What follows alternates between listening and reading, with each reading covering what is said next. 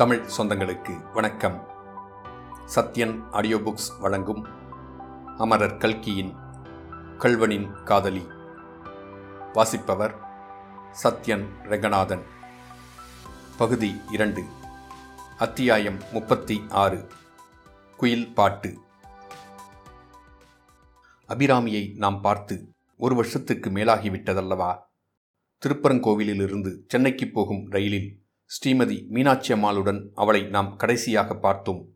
இப்போது சரஸ்வதி வித்யாலயத்தின் மதில் சூழ்ந்த விஸ்தாரமான தோட்டத்தின் ஒரு மூலையில் பூத்துக் குலுங்கிக் கொண்டிருந்த ஒரு மரமல்லிகை மரத்தின் அடியில் ஏறக்குறைய சம வயதுடைய ஒரு தோழியுடன் அவளை காண்கிறோம். ஒரு நிமிஷம் அபிராமியை அடையாளம் கண்டுபிடிப்பது கூட நமக்கு கஷ்டமாயிருக்கிறது. முன்னே அவளை நாம் பார்த்தபோது இன்னும் குழந்தையாகவே இருந்தாள். இப்போது யுவதியாகிவிட்டாள்.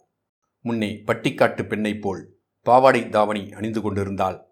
இப்போது காலேஜ் மாணவியைப் போல் ஜோராக பின்னால் தலைப்பு தொங்கவிட்டு புடவை உடுத்தி கொண்டிருந்தாள்.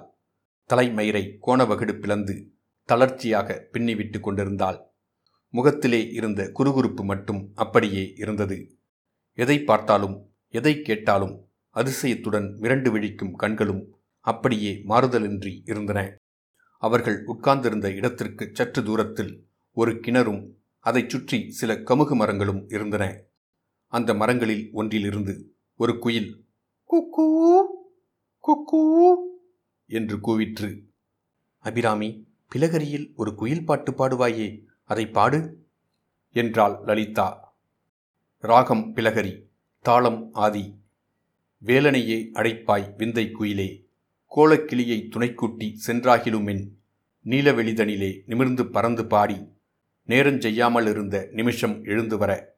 சோலை அழகும். சொர்ணம் ஓடி ஒளியும் பாயும். ஓலை குருத்தும். தென்னம் பாலை வெடித்த பூவும். மாலை வெயிலும். மஞ்சள் கோலமும் கண்டு. மனம் பாலித்தருள் செய்யன்றி பேதை உரைத்ததாக. நெடிது வளர்ந்து அடர்த்தியாக தழைத்திருந்த மரமளிகை மரத்தின் மேல் சற்று பலமான காற்று அடிக்க அதிலிருந்து புஷ்பங்கள் பொலபொலவென்று உதிர்ந்து அபிராமியின் மேலும் அவள் தோழியின் மேலும் விழுந்தன. பார் அபிராமி உன்மேல் புஷ்பமாரி பெய்கிறது. உன்னுடைய பாட்டை கேட்டுவிட்டு தேவர்கள்தான் பூமழை பெய்கிறார்கள் போலிருக்கிறது என்றாள் லலிதா. இப்படிச் சொன்னவள் அபிராமியின் கண்களில் ஜலம் துளித்திருப்பதைக் கண்டு மனம் கலங்கி இதென்ன அபிராமி? உன் கண்களில் ஏன் ஜலம் வருகிறது? இவ்வளவு உருக்கமாய் கூப்பிட்டும் அந்த வேலன் வரவில்லை என்றா? என்பதாக பாதி கவலையுடனும் பாதி பரிகாசமாகவும் லலிதா கேட்டாள். லலிதா திருப்பரங்கோயிலில் நானும் என் அண்ணனும் சந்தோஷமாய் இருந்த காலத்தில் இந்த பாட்டை நான் இட்டு கட்டினேன். அதை திருப்பி திருப்பி பாடச் சொல்லி கேட்டு அவன் சந்தோஷப்படுவான். கடைசி நாள் அன்றைக்கு கூட என்று அபிராமி கூறி மேலே பேச முடியாமல் விம்மினாள். சற்று இரு அபிராமி ஏதோ சத்தம் கேட்டதே அது என்ன? என்று லலிதா நாலா பக்கமும் கலக்கத்துடன் திரும்பி பார்த்தாள். ஒன்றும் தெரியவில்லை. வேறு யாரோ விம்மி அழுதாற்போல் இருந்தது. என்னுடைய பிரம்மையோ அல்லது பக்கத்துச் சாலையில்தான் யாராவது அழுது கொண்டு போகிறார்களோ? என்றாள். அபிராமிக்கு என்னமோ அன்று பழைய ஞாபகங்கள் பொங்கிக் கொண்டு வந்தன. லலிதா பாவி நான் இங்கே சௌக்கியமாயிருக்கிறேன். சந்தோஷமாய் ஆடி பாடிக்கொண்டு காலங்கழிக்கிறேன் முத்தையன் எந்த காட்டில் என்ன கஷ்டப்பட்டு கொண்டிருக்கிறானோ? ஐயோ என் அண்ணன். உலகத்தில் ஒருவருக்கும் ஒரு தீங்கு நினைக்காதவன் அவனுக்கு வந்த கஷ்டமெல்லாம் என்னால்தான். ஆனாலும் நான் இங்கே சுகமாயிருக்கிறேன். பகவானே! என்று பரபரப்புடன் பேசிக்கொண்டு போனாள். ஏன் அபிராமி உன்னை நீயே அனாவசியமாய் நொந்து கொள்கிறாய் உன் அண்ணனுடைய தலைவிதி அது. திருட்டுக் கொள்ளையில் ஒருவன் இறங்கின பிற்பாடு அவனை பற்றி கவலைப்படுவதில் என்ன பிரயோஜனம்? லலிதா உனக்கென்ன தெரியும்? என் அண்ணனா திருடன் அவனா கொள்ளையடிக்கக்கூடியவன்? ஒரு நாளும் இல்லை. எல்லாம் பொய். நான் பிறந்த வேளை அவன் இப்படியெல்லாம் கஷ்டப்பட வேண்டும் என்று ஏற்பட்டிருக்கிறது. அவள் இவ்வாறு சொல்லிக் கொண்டிருந்தபோது தூரத்திலிருந்து அபிராமி அபிராமி என்று கூப்பிடும் குரல் கேட்டது. சற்று நேரத்திற்கெல்லாம் ஒரு பெண் வந்து அபிராமி இங்கே என்ன செய்கிறாய்? உன்னை தோட்டமெல்லாம் தேடிக்கொண்டு வருகிறேன். யாரோ திருப்பரங்கோயிலிலிருந்து மனுஷால் வந்திருக்கிறாளாம். அம்மாள் உன்னை உடனே கூட்டிக் கொண்டு வரச் சொன்னார்கள்.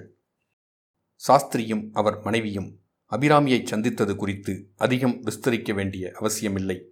எத்தனையோ தினங்களுக்குப் பிறகு தன்னுடைய ஊர் மனுஷியர்களைக் கண்டதும் அபிராமிக்கு சந்தோஷமாய்த்தான் இருந்தது.